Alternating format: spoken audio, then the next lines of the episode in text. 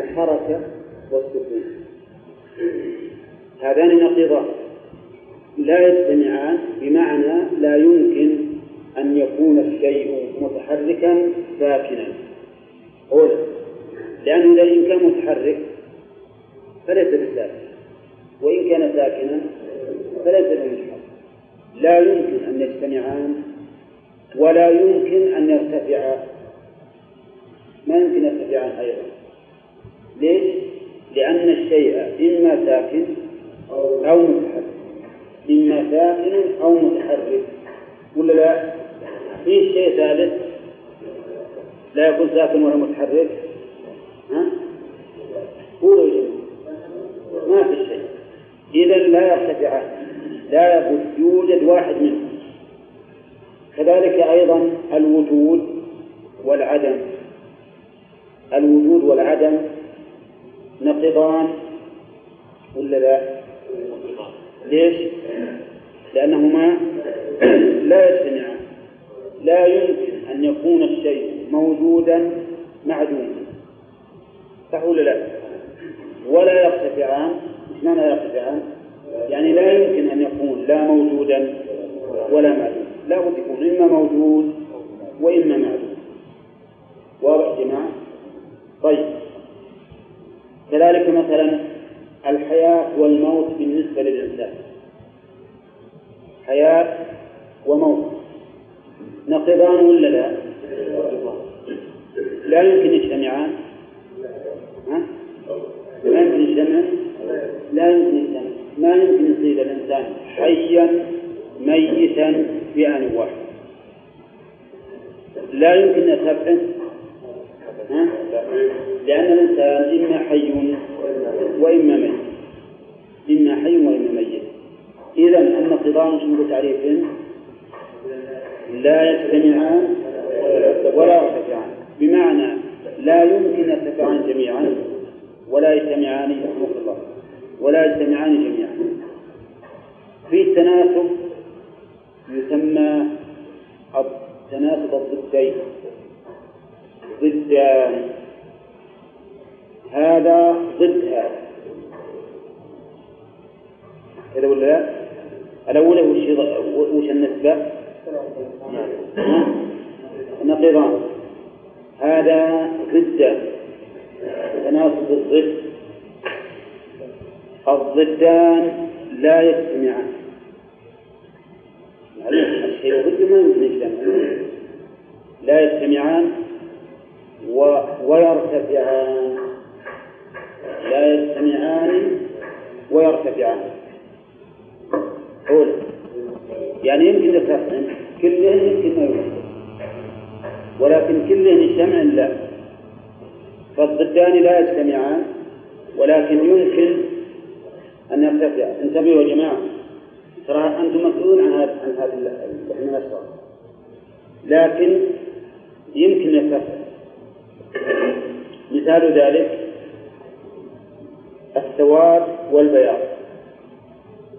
السواد والبياض ضدان ولا ولا لا؟ ضدان. زين. ما يمكن يكون النقطة سوداء بيضاء في آن واحد؟ ولا لا؟ ما يمكن تكون سوداء بيضاء في آن واحد. أولى طيب. لكن يرتفع بمعنى أنه يمكن يصير الشيء لا أسود ولا أبيض وش يكون أحمر مثلا يكون أحمر. إذا فالضدان لا يجتمعان ويرتفعان ومعنى يرتفعان يعني يمكن أن يرتفع ومعنى لا يجتمعان يعني لا يمكن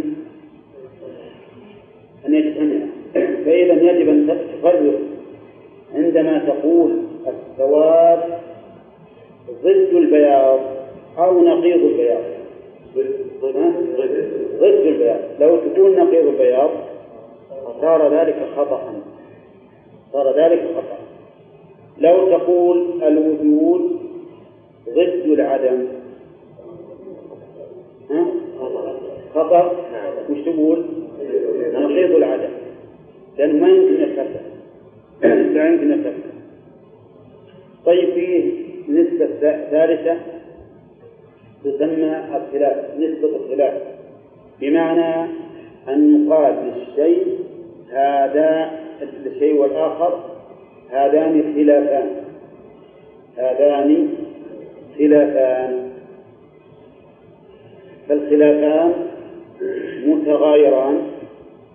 يمكن أن يجتمعا وأن يرتفعا الخلافان متغايران في الحقيقة لكن يجتمعان ويرتفعان يجتمعان ويرتفعان أبيكم معي ومع ذلك يسميان خلافين الخلافان ما يجتمعان وما يرتفعان ويرتفعان لكنهما مختلفان في الحقيقة فاهمين؟ ولا يحتاج إلى تمثيل قبل؟ يحتاج إلى تمثيل. طيب. الخلافان نقول متغايران يجتمعان ويرتفعان. بمعنى يمكن اجتماعهما ويمكن ارتفاعهما. مثال ذلك البياض والحركة. البياض والحركة. البياض غير الحركة ولا هي الحركة؟ البياض لون لون الشيء أبيض والحركة حركة فعل فالحركة غير البياض فهي مخالفة له لكنهما يجتمعان ولا لا؟ يمكن أن يكون الشيء أبيض متحركا أليس كذلك؟ طيب ويرتفعان يرتفعان ولا لا؟ يرتفعان يمكن ارتفاعهم يكون الشيء ساكنا أسود. فهو لا أبيض ولا متحرك إذا فالخلافان نقول متغايران لكنهما يجتمعان ويرتفعان النسبة الرابعة المثلية. المثلان متفقان. متفقان. المثلان متفقان. مثل إنسان بشر نسبة الإنسان للبشرية وش؟ المثلية. كل إنسان فهو بشر وكل بشر فهو إنسان.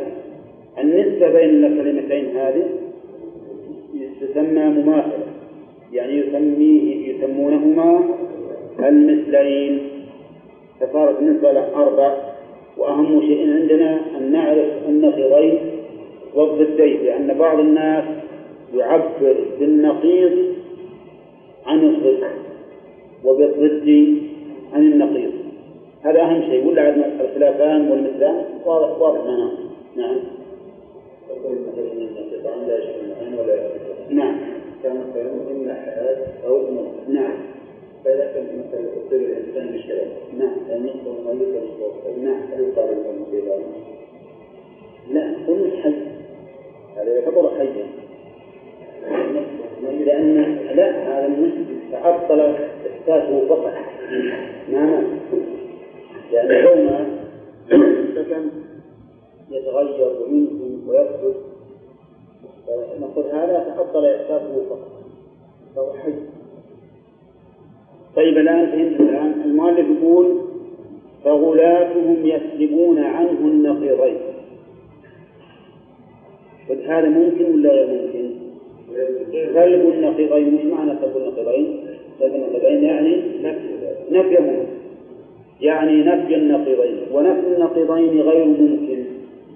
لأن النقيضين لا لا يرتفعان لأن النقيضين لا يرتفعان فنفيهما غير ممكن. فيقولون لا موجود ولا معدوم لا الله لهم موجود ولهم معدوم ها؟ وش هذا؟ هذا سلب؟ للنقيضين لأن الوجود والعدم النسبة بينهما نقيضان طيب ولا حي ولا ميت وش يصير؟ هل يمكن هذا؟ أن يكون موجودا لا حيا ولا ميتا؟ لا يمكن. ولا عالم ولا جاهل. يقول الله له بعالم وله بجاهل يمكن لا يمكن. لأن كل ذي إدراك لا بد أن يكون إما عالم وإما جاهلا. نعم إما عالم وإما جاهل. ليش العلة هذه شف تعليمهم الخبيث أو شبهتهم الباطلة لأنهم يزعمون أنهم إذا وصفوه بالإثبات شبهوه بالموجودات وإذا وصفوه بالنفي شبهوه بالمعلومات. فسلبوا النقيضين. شوفوا الشبهة الباطلة. يقولون إن إن شبهت الله إن أثبتت لله صفة ثبوتية شبهته بالموجودات وإن وصفته بصفة عدمية سلبية شبهته بالمعدومات إذا لا تصفوا لا بهذه ولا بهذه. فنقول لهم أنتم الآن شبهتوه شبهتموه بإيش؟ بالممتنعات. لأن المعدوم يجوز وجوده والموجود يجوز عدمه. أما أنتم الآن فشبهتموه بالممتنعات لأن هذا لا يمكن يجوز أبدا. إذا أردت أن تنفي الله فقل لا موجود ولا معدوم حقيقة أنه لم تثبت شيئا. يقول المؤلف رحمه الله فإن الآن يا جماعة الغلاة ما مذهب الغلاة ممن حاد عن سبيل الرسل مذهبهم أنهم يسلبون عن الله النقيضين بالكم يقول لا موجود ولا معدوم ولا حي ولا ميت ولا عالم ولا جاهل. ليش؟ حجتهم أو بالأصح شبهتهم يقولون إن أثبتتم الصفة شبهتموه بالموجودات وإن نفيتموها شبهتموه بالمعلومات. قال المؤلف فطلب النقيضين وهذا ممتنع في بداهة العقول. صحيح. يعني بداهة العقول أول يعني المعنى أنه بمجرد ما يتصور الإنسان هذا الكلام يجد أنه باطل. وهذا ممتنع في بداهة العقول وحرفوا ما أنزل الله من الكتاب وما جاء به الرسول فوقعوا في شر مما فروا منه.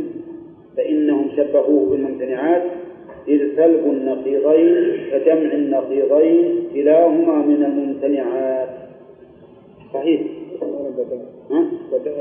أولا يعني اللي ما إلى تعمق.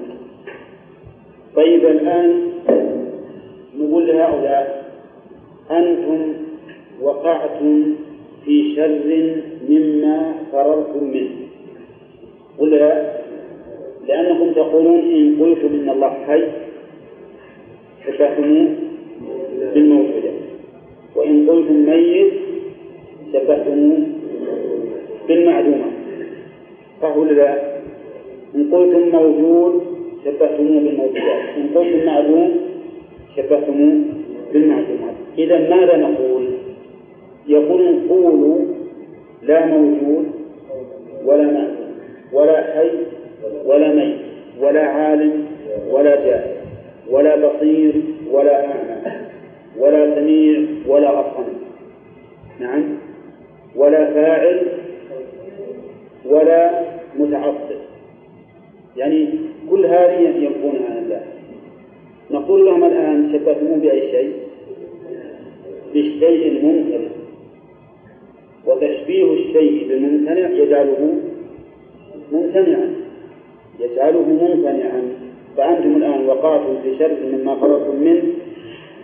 وأيضا آه، سلبتم النقيضين. وسلب النقيضين كجمع النقيضين. كلاهما ممتنع. فمن الكلام هذا سلب النقيضين يعني رفعهما. كجمع النقيضين يعني اجتماعهما فكما أنه لا يمكن أن يكون الشيء متحركا ساكنا في آن واحد لأن هذا جمع بين النقيضين. كذلك لا يمكن أن يكون لا متحرك ولا ساكن. لأن هذا سلب للنقيضين. وقد علمتم يا جماعة أن النقيضين نسبتهما لا يجتمعان ولا يرتفعان اجتماعهما ممتنع وارتفاعهما أيضا ممتنع. طيب. قال المؤلف رحمه الله و وقد علم بالاضطرار أن الموجود أن الوجود لا بد له من موجود. ها؟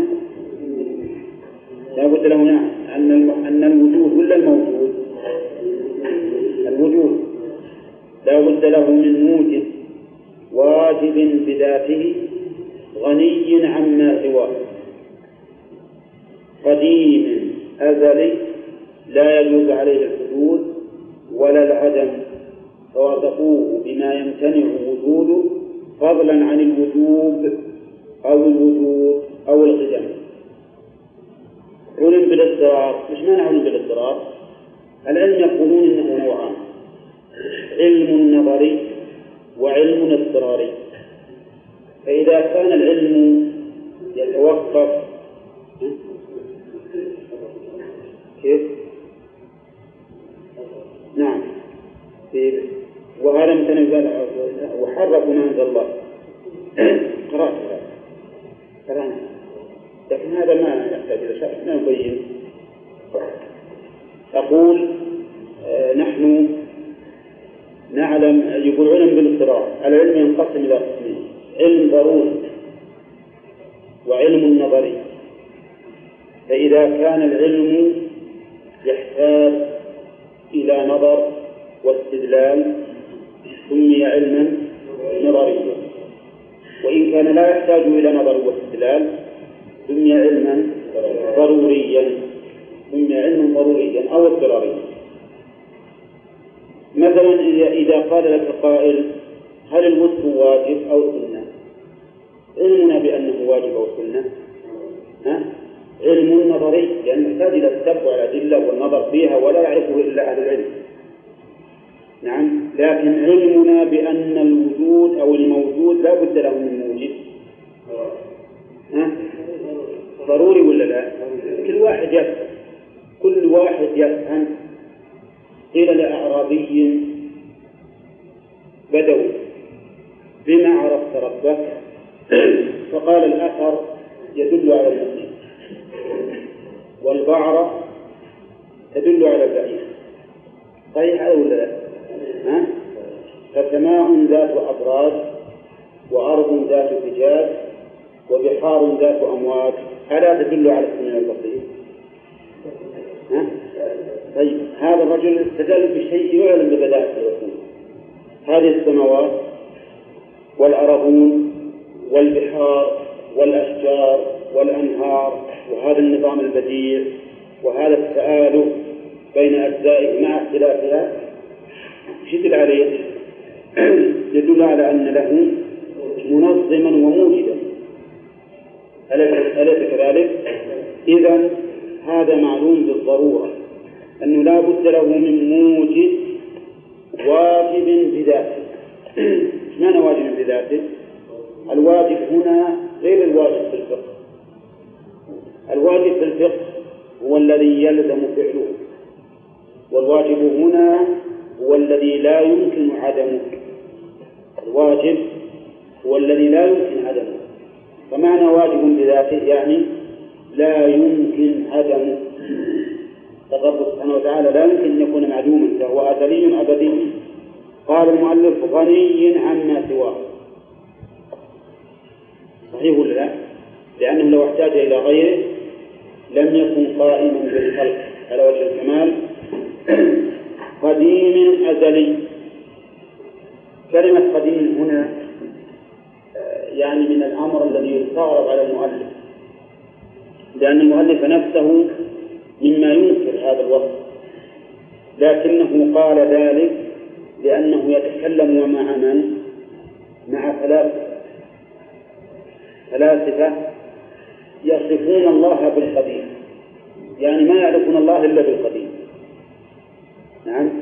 فهو يتكلم معهم بلغتهم. وإلا فمن المعلوم أن كلمة قديم ليست من أسماء الله ولا من صفات الله. ولهذا أرجفها بقوله أزلي. إيش معنى الأزلي؟ الذي لم يزل موجودا. الذي لم يزل موجودا. يقابل الأزلي الأبدي. الأبدي هو الذي لا يزال موجودا. الأبدي الدوام بالنسبة للمستقبل والأزلية الدوام بالنسبة للماضي. ومن أجل هذا المؤلف أردف القديم بالأزلي إيش معنى الأزلي؟ الذي لا بداية له لم يزل موجودا. وإنما أردفها بالأزلي لأن القديم في اللغة العربية ما تقدم غيره وإن لم يكن أزليا وانظر إلى قول الله تعالى والقمر قدرناه منازل حتى عاد كالعرجون القديم. وش معنى عرجون القديم؟ يعني سابق على غيره وإن كان ليس أزليا. فعرجون النخل هو أزلي. لا. متى خرج؟ خرج العام الماضي مثلا. هذه السنة صار عرجونا عرجونا. الحاصل أن نقول إن القديم الأزلي ليس من أسماء الله. ولا من ما ورد ذلك؟ أسماء الله ولا صفاته لكن المؤلف تكلم بها لأنه يخاطب من؟ يخاطب الفلاسفة الذين يصفون بهذه الصفة. والمؤلف خرج عن الأمر الذي يتوهم من كلمة قديم. خرج عن ذلك بقوله أزلي. حتى لا يظن أن القديم ما تقدم غيره وإن كان حادثا. بل القديم هنا الأزلي الذي لا أول لوجوده. وقد ذكر الله بدلا عن هاتين الكلمتين. كلمة واحدة أفضل منهما كلمة واحدة أفضل منهما. وأقوم وهي قوله تعالى هو الأول.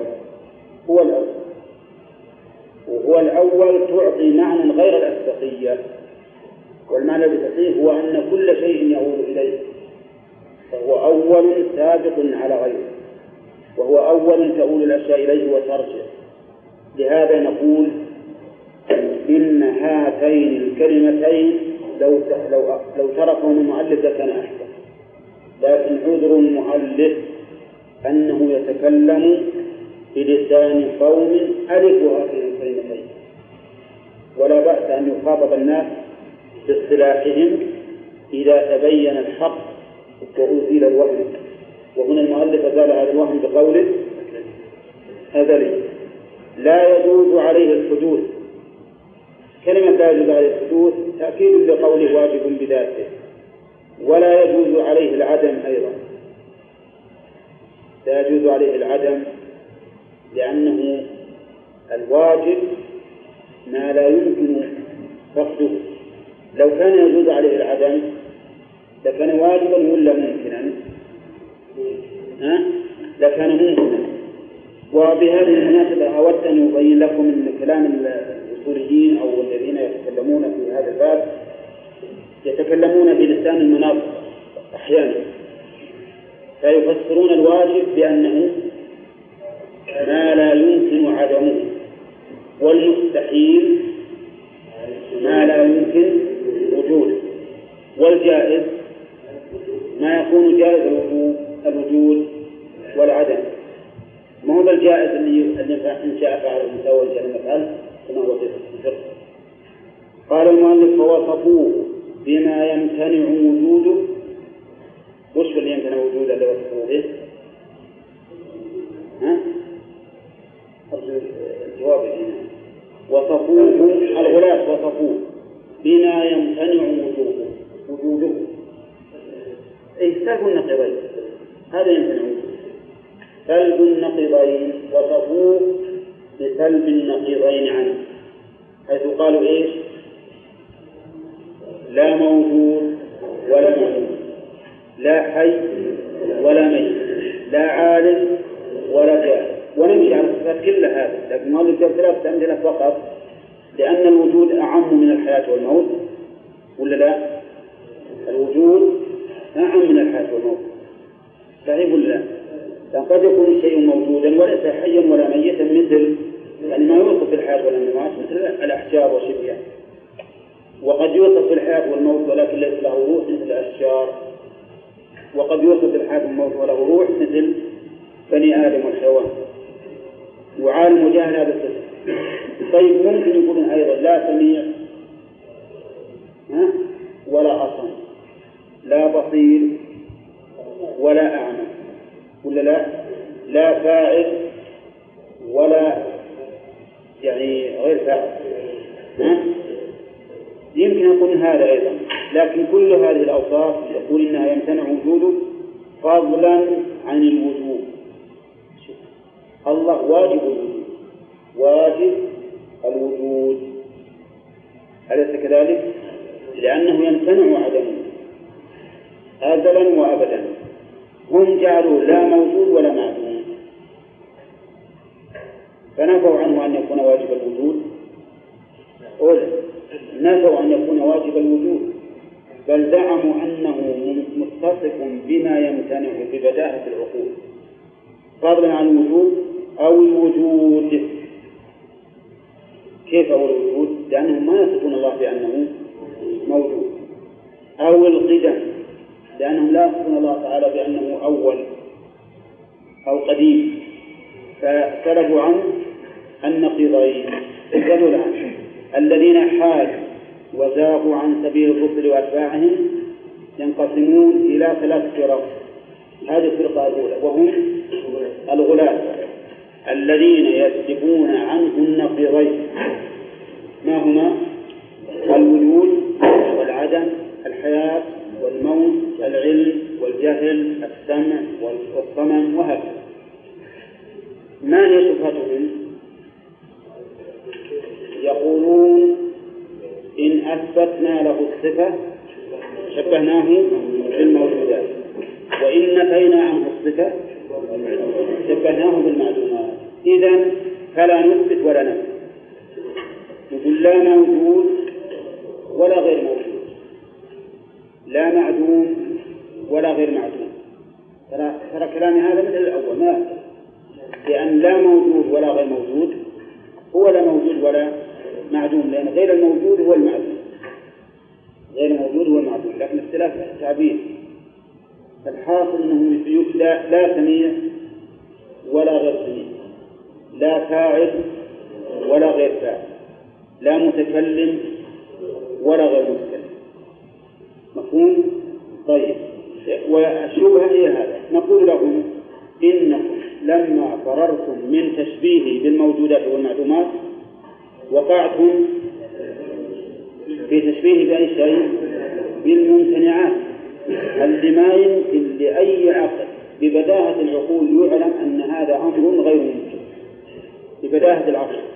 وقد علم كما قال المؤلف بالاضطرار أن الموجود أو الوجود لا بد له من من موجب لا بد له من موجب فنقول لهم هل أنتم أيها الفلاسفة هل أنتم موجودون أو معدومون؟ فسيقولون موجودون أو معدومون. موجودون. نقول من الذي أوجدكم؟ من الذي أوجدكم؟ يقولون أوجدنا من ليس بموجود ولا غير موجود. نعم. هذا ممكن ده ولا لا؟ غير ممكن. ممكن فالمهم أنه يعني بالضرورة الرد عليه. ببداهة العقل وضرورة العلم. نريد أن نقرأ اليوم.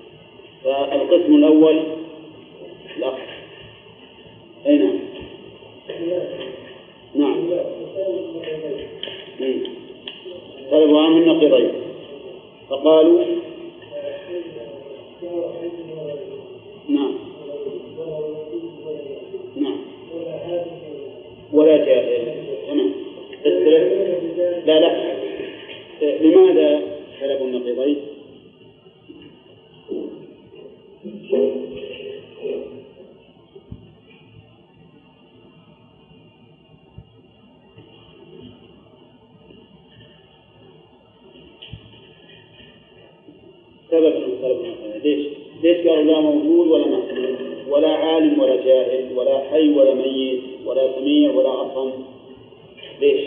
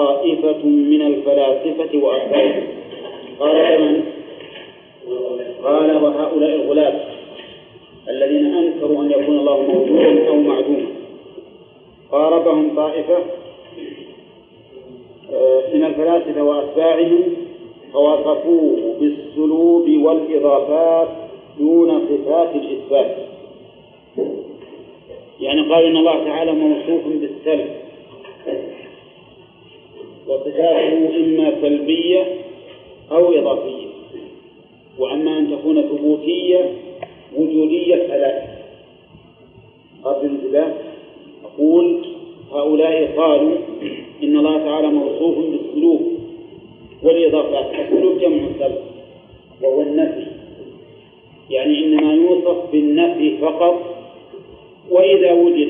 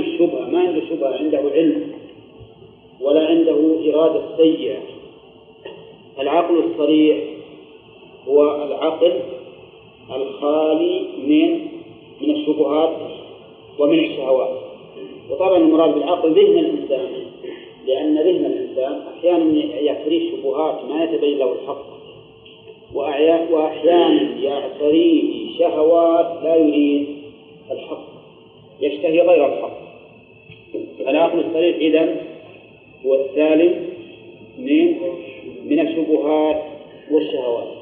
بمعنى أنه عالم يعني عقل مبني على علم وعلى إرادة حسنة. يقول علم بصريح العقل يعني بالعقل الصريح اللي ما خلطت الشبهات ولا الشهوات أن هذا لا يكون إلا في الذهن. هذا الإشارة إلى الوجود المطلق بشرط الإطلاق. يعني كون الإنسان بيتصور شيء موجود ما له صفة يمكن يتصور موجود له صفة لا لكن هل هذا باعتبار الموجود والحقيقة؟ أسألكم الآن سؤال مباشر. هل يمكن أن يوجد شيء مطلق من الصفة ما له صفة أبدا؟ ما يمكن أبدا. لا إذا وجد إذا وجد. أن يكون طويلا أو قصيرا أو ملونا أو غير ملون أو لينا أو يابسا المهم لا بد يكون له صفة لا بد أن يكون له صفة. أما أن تقول يوجد شيء ما له صفة هذا ما لكن قد تتخيل في ذهنك أن شيئا يوجد ولا صفة له. يمكن تتخيل مثل اللي يحلم بالليل أن يوجد شيء ما صفة ولكن ما يفرضه الذهن هل يمكن أن يكون كل ما يفرضه الذهن يوجد في الخارج؟ ولا لا؟ ما يمكن. أنت ربما تفرض يوجد إنسان له مئة رأس وهو واحد. أليس كذلك؟ أليس يمكن أن تفرض في ذهنك رجل؟ نعم ما له إلا رجل واحدة وله خمسين يد وله مئة رأس. ما يمكن هذا لكن هل هو موجود في الخارج؟ ليس بموجود واضح؟ يمكن إنك تفرض ان إنسان يمشي على رأسه من القصيم إلى مكة ما يمكن تفرض هذا لكن هل يوجد؟ ها؟ يمكن تفرض أن نملة تقتلع جبلا من مكانه وتمشيه يمكن ولا لا؟ قد تفرض هذا نعم. ويكون أيضا الرباط اللي بينه وبينه شعرات من أهداب العين. كل هذا يمكن تفرض لكن هل يوجد هذا في الخارج؟ إذا ما يفرضه الذهن لا يلزم أن يكون موجودا في الخارج. فهؤلاء إذا كانت أذهانهم تصور لهم أن الرب سبحانه وتعالى ليس له صفة ثبوتية وإنما هو وجود مطلق بدون صفات. إذا كانت أذهانهم تفرض هذا فإننا نقول هذا. وذلك بأنهم اتبعوا ما أسخط الله وكرهوا رضوانه فأحبط أعمالهم. فيها صفتان ثبوتيتان ما هما؟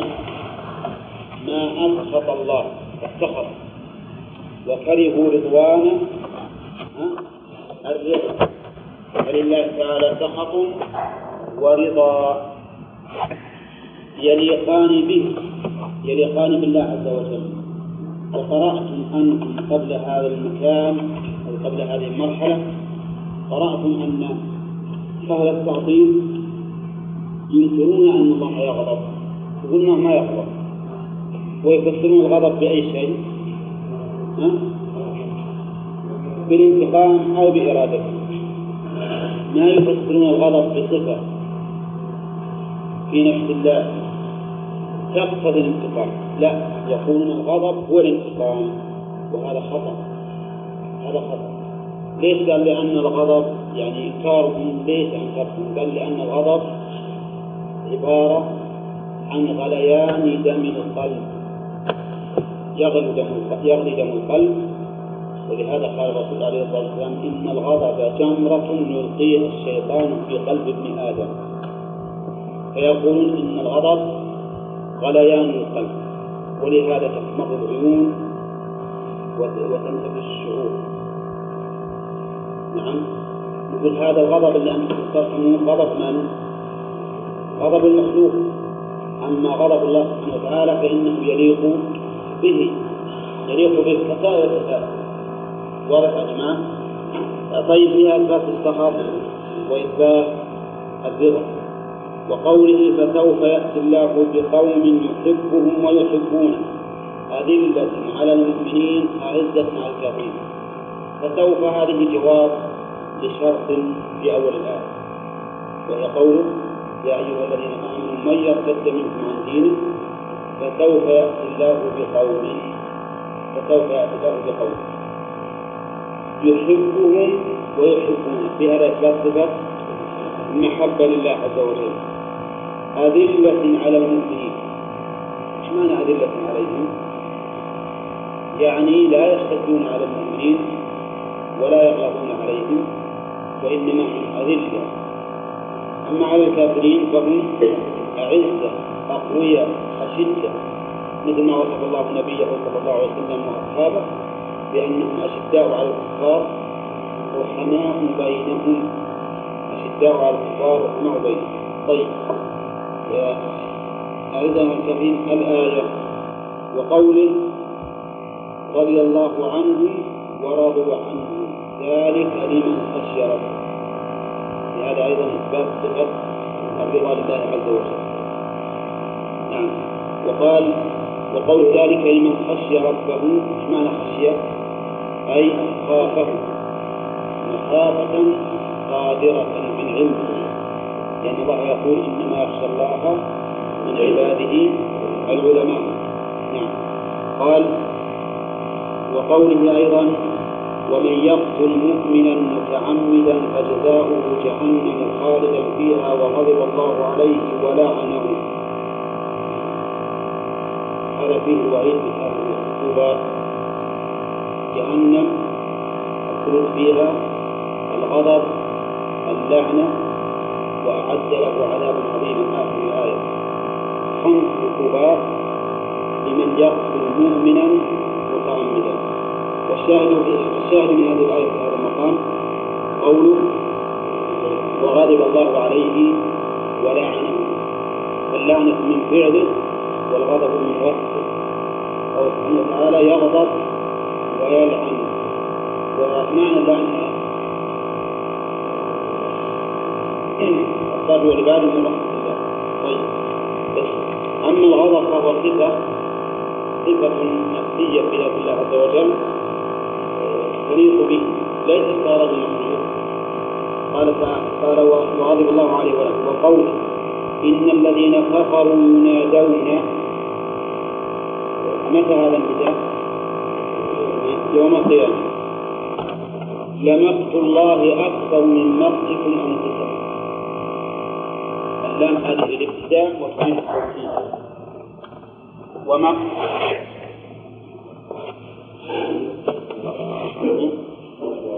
سب وش معنى المقت؟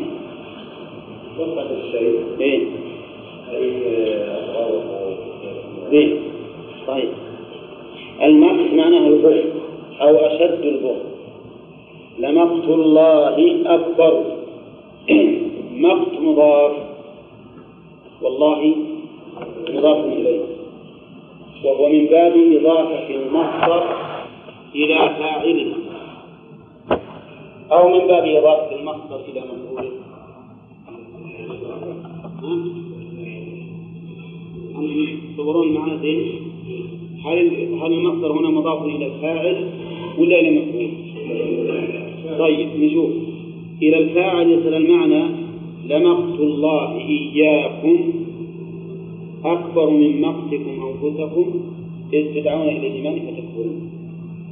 إذا كان مضافا إلى المفعول يصير لمقتكم الله يعني بغضكم لله حين تدعون إلى الإيمان فتكفرون. أشد من أكبر من مقتكم أنفسكم المعنى الآن إذا قلنا إن مضاف إلى الفاعل صار لمقت الله إياكم. يعني بغض الله لكم أكبر من بغضكم أنفسكم. إذا كان مضاف إلى المفعول يعني لبغضكم الله أنتم تبغضون الله أكبر من بغضكم أنفسكم. طيب متى هم أبغضوا أنفسهم؟ يوم القيامة. إذا رأوا العذاب حينئذ لاموا أنفسهم على ما قدموا من الكفر. ينادون توبيخا يقال إن مقتكم لله أو إن مقت الله إياكم. حين دعيتم إلى الإيمان أكفرتم. أكبر من مقتكم أنفسكم اليوم. نعم. والشاهد من هذه الآية في هذا المقام الشاهد من هذه الآية في هذا المقام؟ قول لمقت الله. لمقت الله. وظاهر كلام ابن تيمية رحمه الله حينما استشهد بها على إثبات صفة الله أنها مضافة إلى يلا إلى الفاعل يعني يريد أن يثبت أن الله تعالى يمقت يعني يبغض يبغض أشد البغض وقوله تعالى هل ينظرون إلا أن يأتيهم الله في ظلل من الغمام؟ هل استفهام لكن بمعنى النفي؟ وينظرون بمعنى ينتظرون. يعني ما ينتظر هؤلاء إلا هذا اليوم الذي يأتي به الله سبحانه وتعالى في ظلل من الغمام وهو يوم القيامة.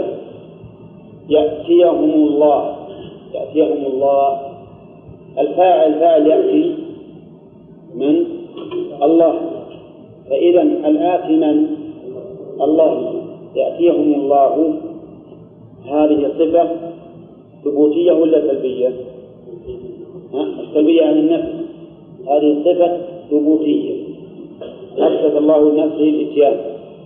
ومر عليكم وأنتم تقرؤون في التوحيد الثانوي أن أهل البدع يقولون إن الله لا يأتي. وش اللي يأتي؟ أمر. يأتيهم أمر الله.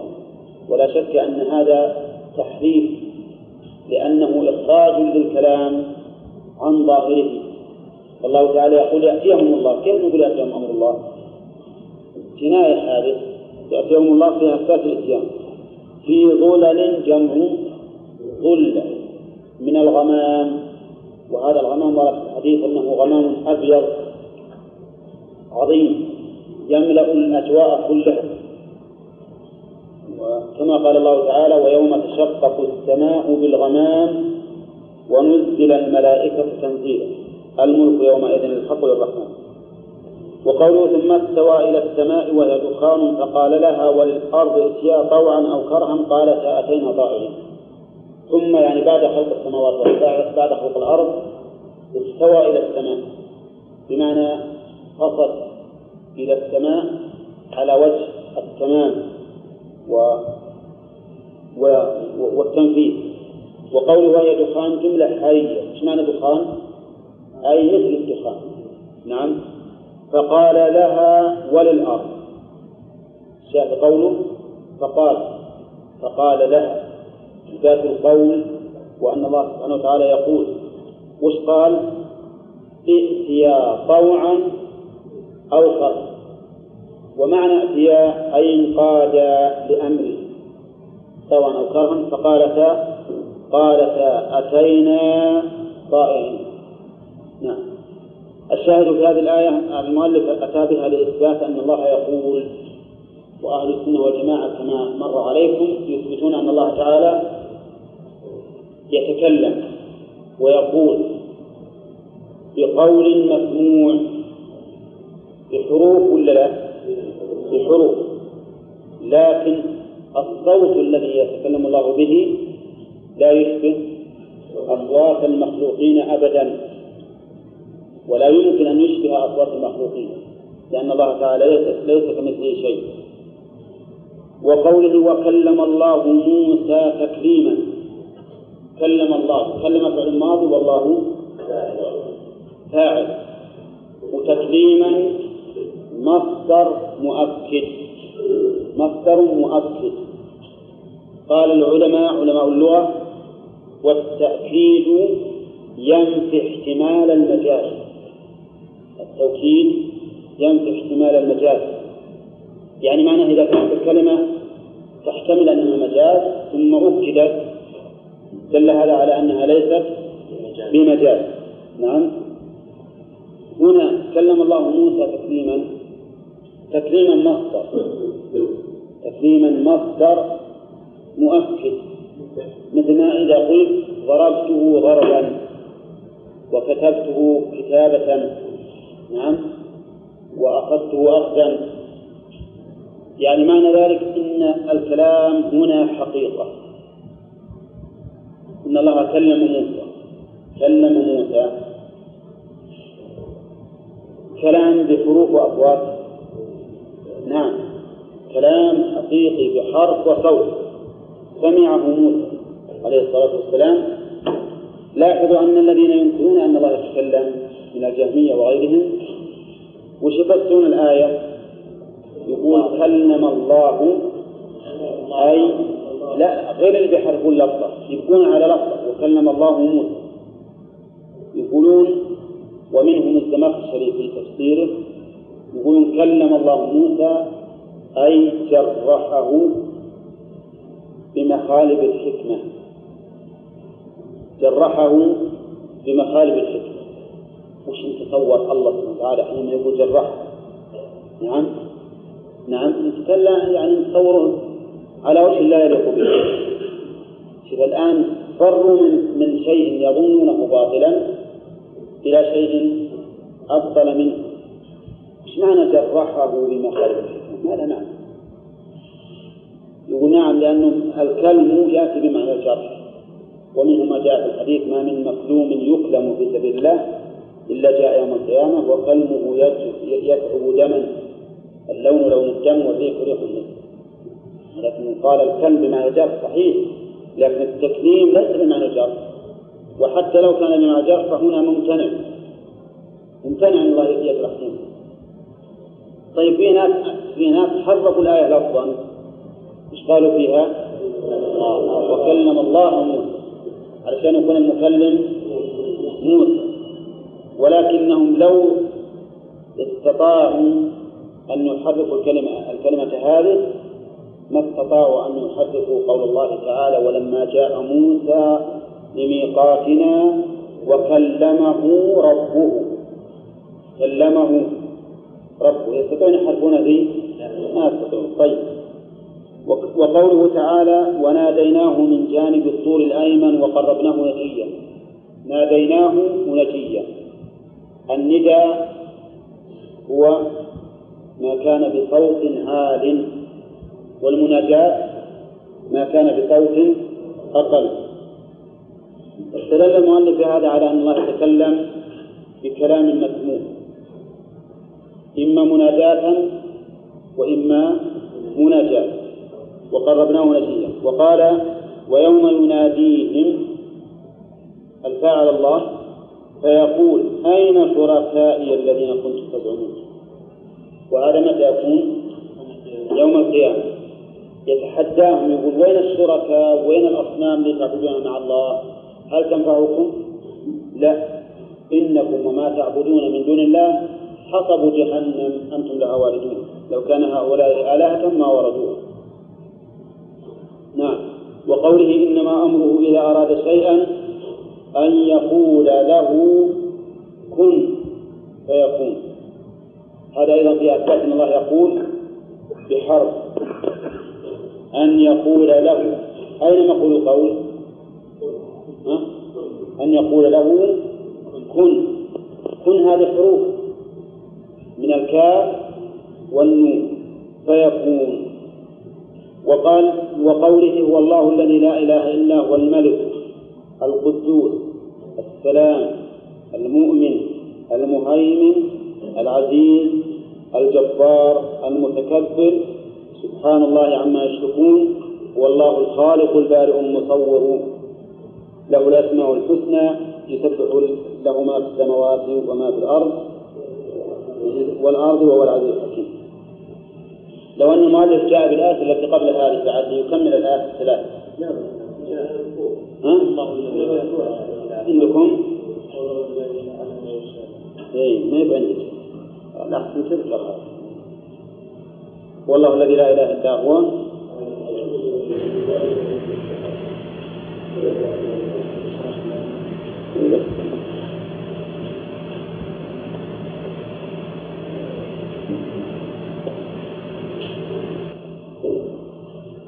هو عالم الغيب والشهادة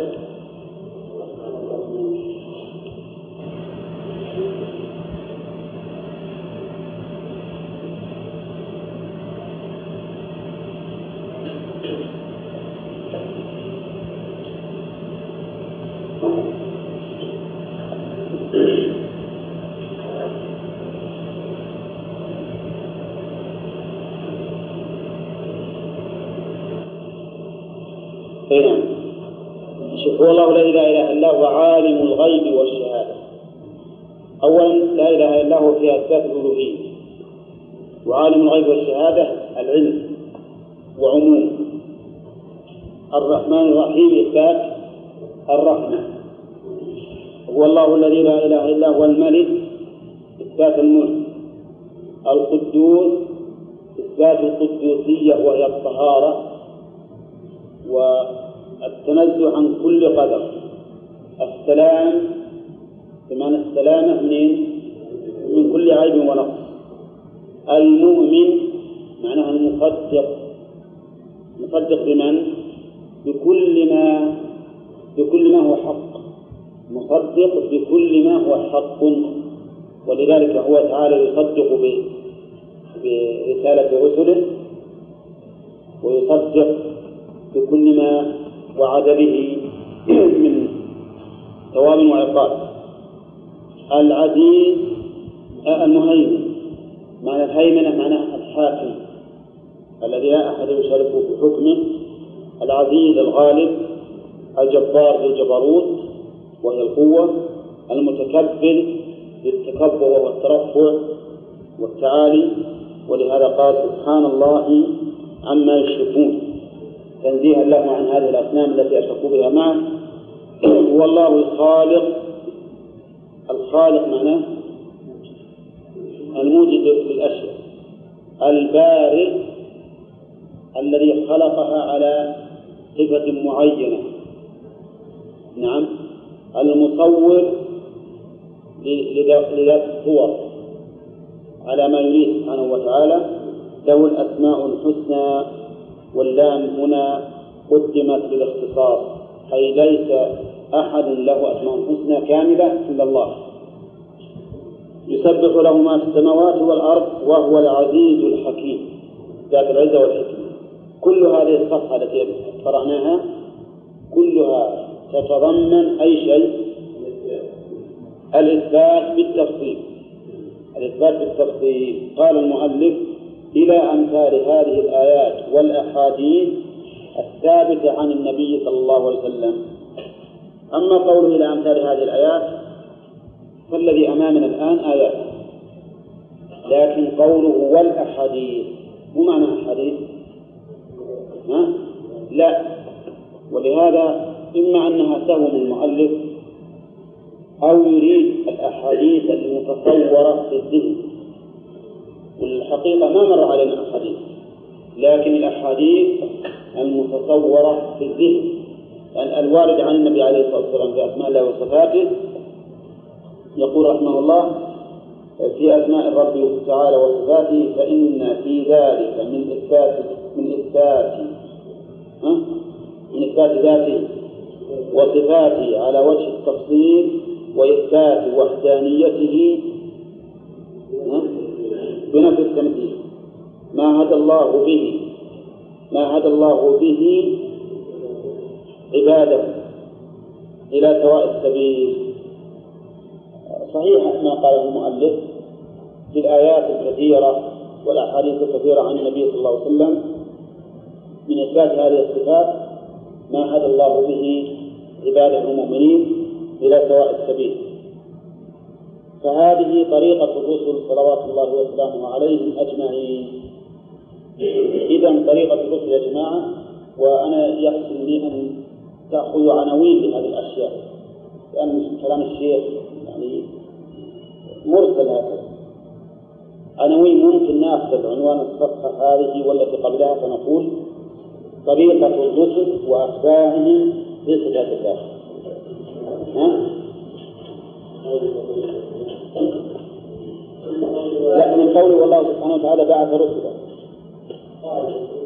القاعدة هي أن طريقة الرسل التي بعثهم الله بها هي التفصيل في الإثبات والإجمال في النفي نعم هذه القاعدة نعم. العنوان طريقة الرسل التي بعثوا بها هي التفصيل في الإثبات والإجمال في النفي وحنا استثنينا قلنا إلا مش إلا إلا ما كان ردا لصفة وصف بها. من صفات العيب فإنه يقول على سبيل التفصيل. أو كانت أو كان لبيان كمال صفة ثبوتية. أو كان لبيان صفة ثبوت آه، لبيان كمال صفة ثبوتية. أو قيل على سبيل المقابلة كما مر في الدرس الماضي وهذه المقابلة في الحقيقة قد يعني قد نستغني من بقولنا إنه ما قيل لإثبات صفة كمال يكفي عنه. أما أما بالأول الصفحة اللي قبل فهي أقسام الكلام إلى خبر وإنشاء. أقسام الكلام إلى خبر وإنشاء. ها؟ أظن كاتبينها قبل كيف؟ أقسام الكلام إلى خبر وإنشاء. وأن الكلام في باب في باب التوحيد والصفات من باب الخبر الدائر بين النفي والإثبات. والكلام في الشرع والقدر من باب الإنشاء. الدائر بين التصديق والتكذيب والمحبة والكراهة نعم. هي القاعدة الأولى نعم. طيب. كم بقي الدرس الآن؟ لأن ها؟ باقي خمس؟ طيب نأخذ زيادة. فهمنا الآن طريقة السلف في باب أسماء الله والصفات طريقتهم التفصيل في الإثبات. ونمثل ونمثل بهذا بالآيات التي ذكر المؤلف. والثاني الإجمال في النفي. مثل هل تعلم له سميا ولم يكن له كفوا أحد ليس كمثله شيء وما أشبه ذلك. قال المؤلف وأما من زاغ وأما من زاغ وحاد عن سبيله من الكفار والمشركين والذين أوتوا الكتاب ومن دخل في هؤلاء من الصابئة والمتفلسفة والجهمية والقرامطة والباطنية ونحوهم فإنهم على ضد ذلك يصفونه بالصفات السلبية على وجه التفصيل ولا يثبتون له إلا وجودا مطلقا لا حقيقة. أي نعم نعم وهو كذلك. ولا يثبتون إلا وجودا مطلقا. لا حقيقة له عند التفصيل وإنما يرجع إلى وجود في الأذهان يمتنع تحققه في الأعيان. إلى آخره. آه لما ذكر المؤلف طريقة الرسل وأتباعهم عليهم الصلاة والسلام من التفصيل في الإثبات والإجمال في النفي ذكر من زاغ وحاد عن سبيله. وزاغ وحاد معناها متقارب مترادف تقريبا عن سبيلهم عن طريقه. من الكفار والمشركين. الكافر أعم من المشرك لأن المشرك كفره خاص باتخاذ الند لله عز وجل. والذين أوتوا الكتاب. من هم الذين أوتوا الكتاب؟ اليهود والنصارى. ومن دخل في هؤلاء من الصابئة والمتفلسفة. الصابئة يعني بهم الصابئين. والصابئون قيل إنهم المجوس الذين يعبدون النار. وقيل إن الصابئين من لا دين له. كل من لا دين له فهو صابئ. والمتفلسفة يقال فلاسفة ويقال متفلسفة. وأصل الفلسفة في اللغة اليونانية محبة الحكمة. الفيلسوف عندهم محب الحكمة أو الحكيم. نعم. والفلاسفة عندهم الحكماء يسمون يعني الحكماء في اللغة العربية. فالمتفلسف معناه المنتسب إلى الفلاسفة. الذي ينحى منحاهم وإن لم يكن منهم في كل ما يقولون. لأن الفلاسفة غالبهم كفار لكن في ناس ممن ينتسبون للإسلام تفلسفوا إيش معنى تفلسفون؟ يعني أخذوا من طرق الفلسفة. أخذوا منه لكن ليسوا فلاسفة على الإطلاق. وأصل الفيلسوف معناه محب الحكمة أو الحكيم نعم. هذا في اللغة اليونانية ثم عربت ودخلت اللغة العربية. وأما الجهمية فهم أتباع جهم بن صفوان. وجهم بن صفوان تلميذ الجعد بن درهم. والجعد بن درهم هو مؤسس طريقة الجهمية لأنه الجعد بن درهم والعياذ بالله أول من قال بالتعطيل. وقال في التعطيل كلمتين فقط. قال إن الله لم يتخذ إبراهيم خليلا ولم يكلم موسى تكليما. فنفى المحبة ونفى الكلام. والمحبة والكلام في الحقيقة هما الشرع لأن شرع الله ثبت بوحيه ووحيه كلامه. فإذا أبطل الكلام أبطل الشرع ومحبة الله تبارك وتعالى أيضا ناتجة أو ثمرة عبادته. فكل من تعبد لله على طريقة رسله فهو محبوب إلى الله. الجعد بن درهم تعرفون أنه قتل. من الذي قتله؟ خالد بن عبد الله القصر قتله قتل بالحقيقة ممتازة يقولون إنه خرج به مقيدا بأغلاله إلى مصلى العيد. وكانت عادة الناس من عهد الرسول عليه الصلاة والسلام أن إمام المسجد يخرج بأضحيته إلى المصلى فيذبح أضحيته هناك. وقد كان رسول الله صلى الله عليه وسلم يذبح وينحر بالمصلى. لأجل أن يكون تفريق اللحم على المحتاجين أمرا ميسورا.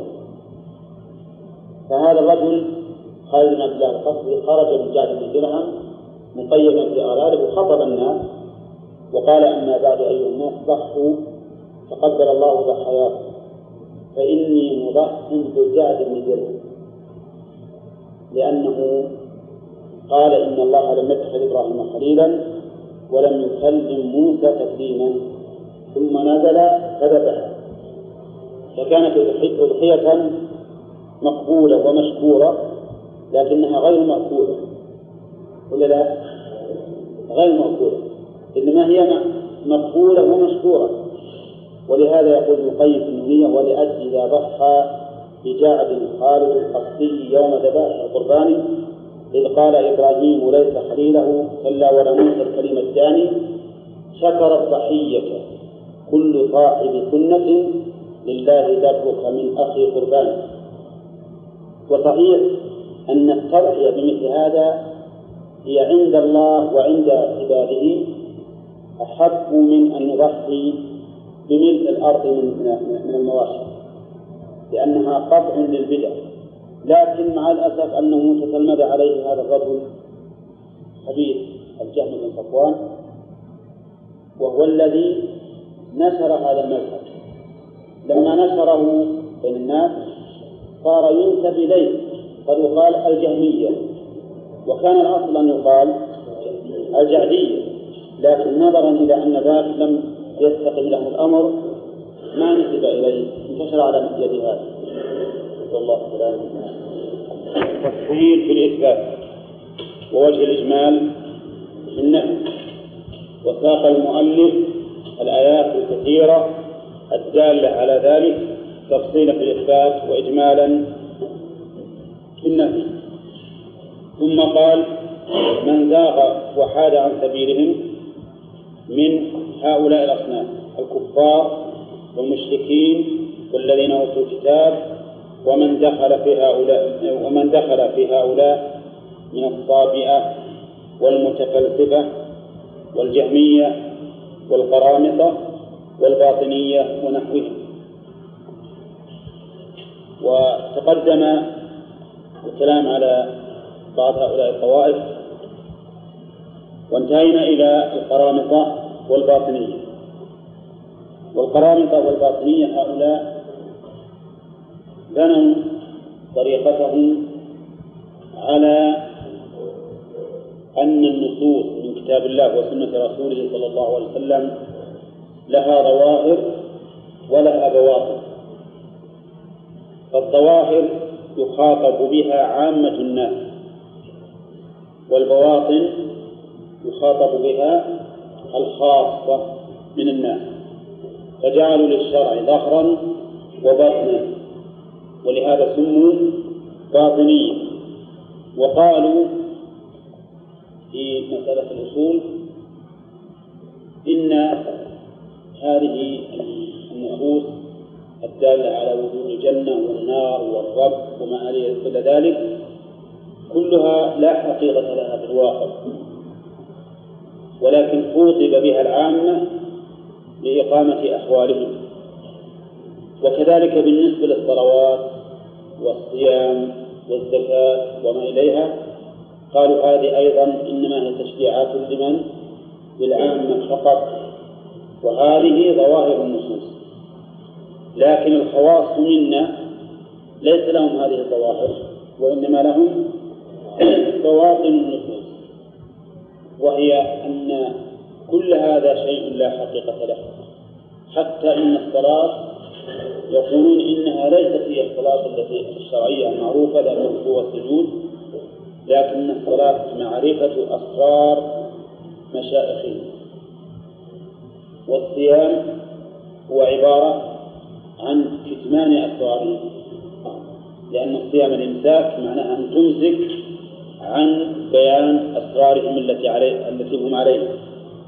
والحج ليس قصد مكة ولكنه قصد مشايخهم وأوليائهم. ولهذا سموا قرامطة نسبة إلى رجل يقال له حمدان قرمة وقيل لهم باطنية نسبة إلى مذهبهم. وهم يسمون بغير هذه الأسماء لكنهم هذا مدار مذهبهم على أن للنصوص ظواهر وبواطن. فالظواهر يخاطب من؟ يخاطب بها العام. وتبقى على ظاهرها والبواطن إنما يخاطب بها الخاصة ولا يعلمها إلا الخاصة فقط. هؤلاء الباطنية وهؤلاء المنحرفون يقول فإنهم على ضد ذلك. ضد ذلك. المشار إليه ما هو؟ طريقة الرسل وأتباعهم يصفونه بالصفات السلبية على وجه التفصيل. يصفونه بالصفات السلبية السلب بمعنى النفي. هذا معنى السلب.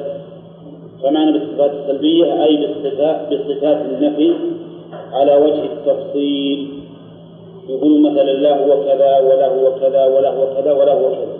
يفصلون. نعم. يقول إن الله ليس بجوهر ولا عرض ولا جسم ولا متصف بما في الحوادث.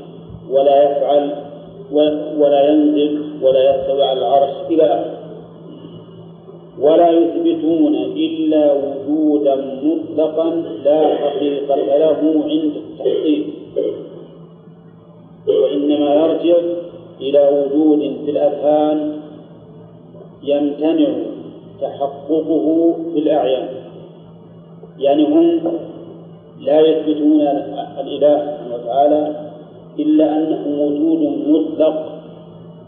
المراد بالوجود المطلق هنا الذي لا يتصف بالصفات وجود مطلق يعني لا صفات له غير مقيد بالصفات. المراد بالوجود المطلق هنا الذي ليس مقيدا بصفة لا بسمع ولا بصر ولا علم ولا حكمة ولا عزة ولا شيء. وجود مطلق. المؤلف يقول لا حقيقة له عند التحصيل وإنما يرجع يرجع إلى وجوده في الأذهان إذا عندكم إلى وجود في الأذهان نعم. يمتنع تحققه في الأعيان. والوجود الذهني غير الوجود العيني الوجود الذهني معناه أن يفرض الذهن شيئا ولكنه لا يمكن أن يوجد في الخارج فمثلا ذهن الإنسان قد يفرض أن شيئا موجودا ولا له صفة. ولا لا؟ يعني قد تتخيل إن في شيء موجود ما له سمع ولا بصر ولا قوة ولا قدرة ولا عزة ولا حكمة. نعم يمكن تفرض هذا. لكن هل يمكن أن يوجد شيء لا صفة له؟ أبدا ليش؟ لأن أقل ما يقال أن فيه صفة إن فيه صفة الوجود ما دام موجود معناه أن صفة الوجود ثابتة فيه ففرض أمر لا صفة له ثبوتية هذا يقول المؤلف يمتنع تحققه في الأعيان والفرق بين الوجود العيني والوجود الذهني أن الوجود الذهني ما يقدره الذهن وإن كان يمتنع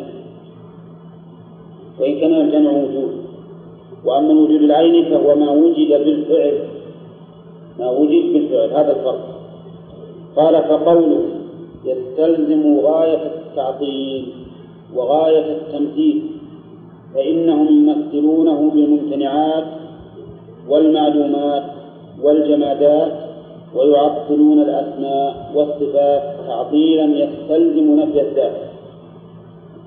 هذا الانتباه هم يصفونه مثل ما قال المؤلف بالممتنعات وبالمعلومات وبالجمادات. ثم يعطلون الأسماء والصفات تعطيلا يستلزم نفي الذات.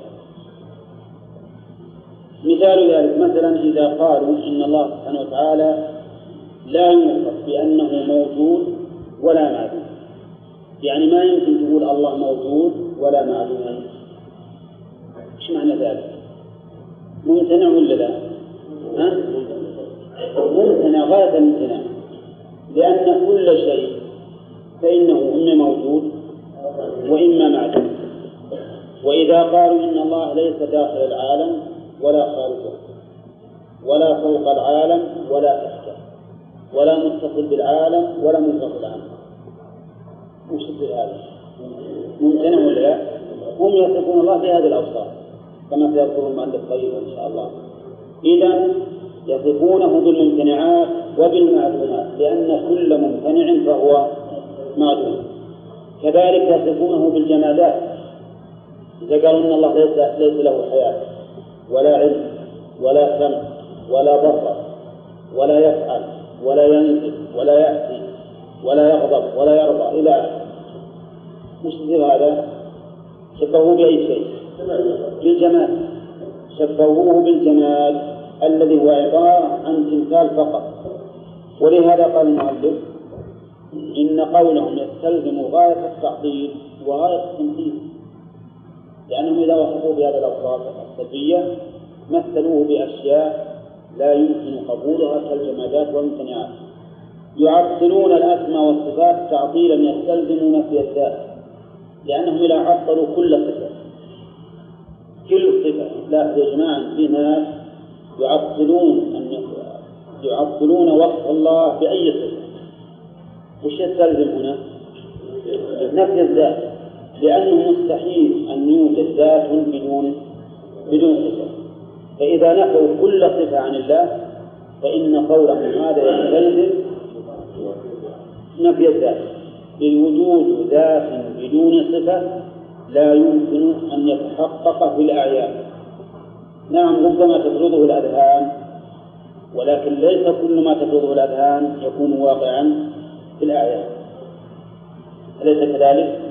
فلاحظوا أن الذهن يفرض المستحيل ولكنه لا يمكن أن يقع في الأعيان أليس ذهنك يمكن أن يفرض أن أن تنقسم أنت ألف واحد؟ ها؟ ربما يفرض أنك تنقسم ألف واحد. بعد ما تكون في نائم في فراشك واحد ممتدي والإخراج ألف واحد. ما له يمكن يفرض ذهن هذا لكن هل له وجود؟ ما له وجود. فالفرض الذهني غير الوجود العيني فهم يفرضون أشياء ما يمكن أن توجد عينا فإذا قالوا إن الله سبحانه وتعالى لا يمكن أن يوصف بصفات ثبوتية أبدا أي صفة فيها إثبات فالله تعالى ممتنع عليها إثبات وش معنى هذا؟ ها؟ معناه نفي الذات إذا قال ما يمكن تقول إن الله حي ولا موجود ولا معدوم ولا متصف بصفات الكمال. معنى ذلك أنه معدوم. ولهذا يقول المؤلف إنهم يعطلون الأسماء والصفات تعطيلا يستلزم نفي الذات طيب انتبهوا الآن نبدأ المؤلف بدأ بالفرق. بدأ بالأشد. فرق طيب فرق هؤلاء الآن حطوا رقم فغلاتهم هذا رقم واحد. بعدين وقاربهم طائفة ثم وقاربهم طائفة أخرى ثلاثة. طيب فغلاة خلوا رقم واحد. فغلاة حط وزنه رقم واحد. مش عندك؟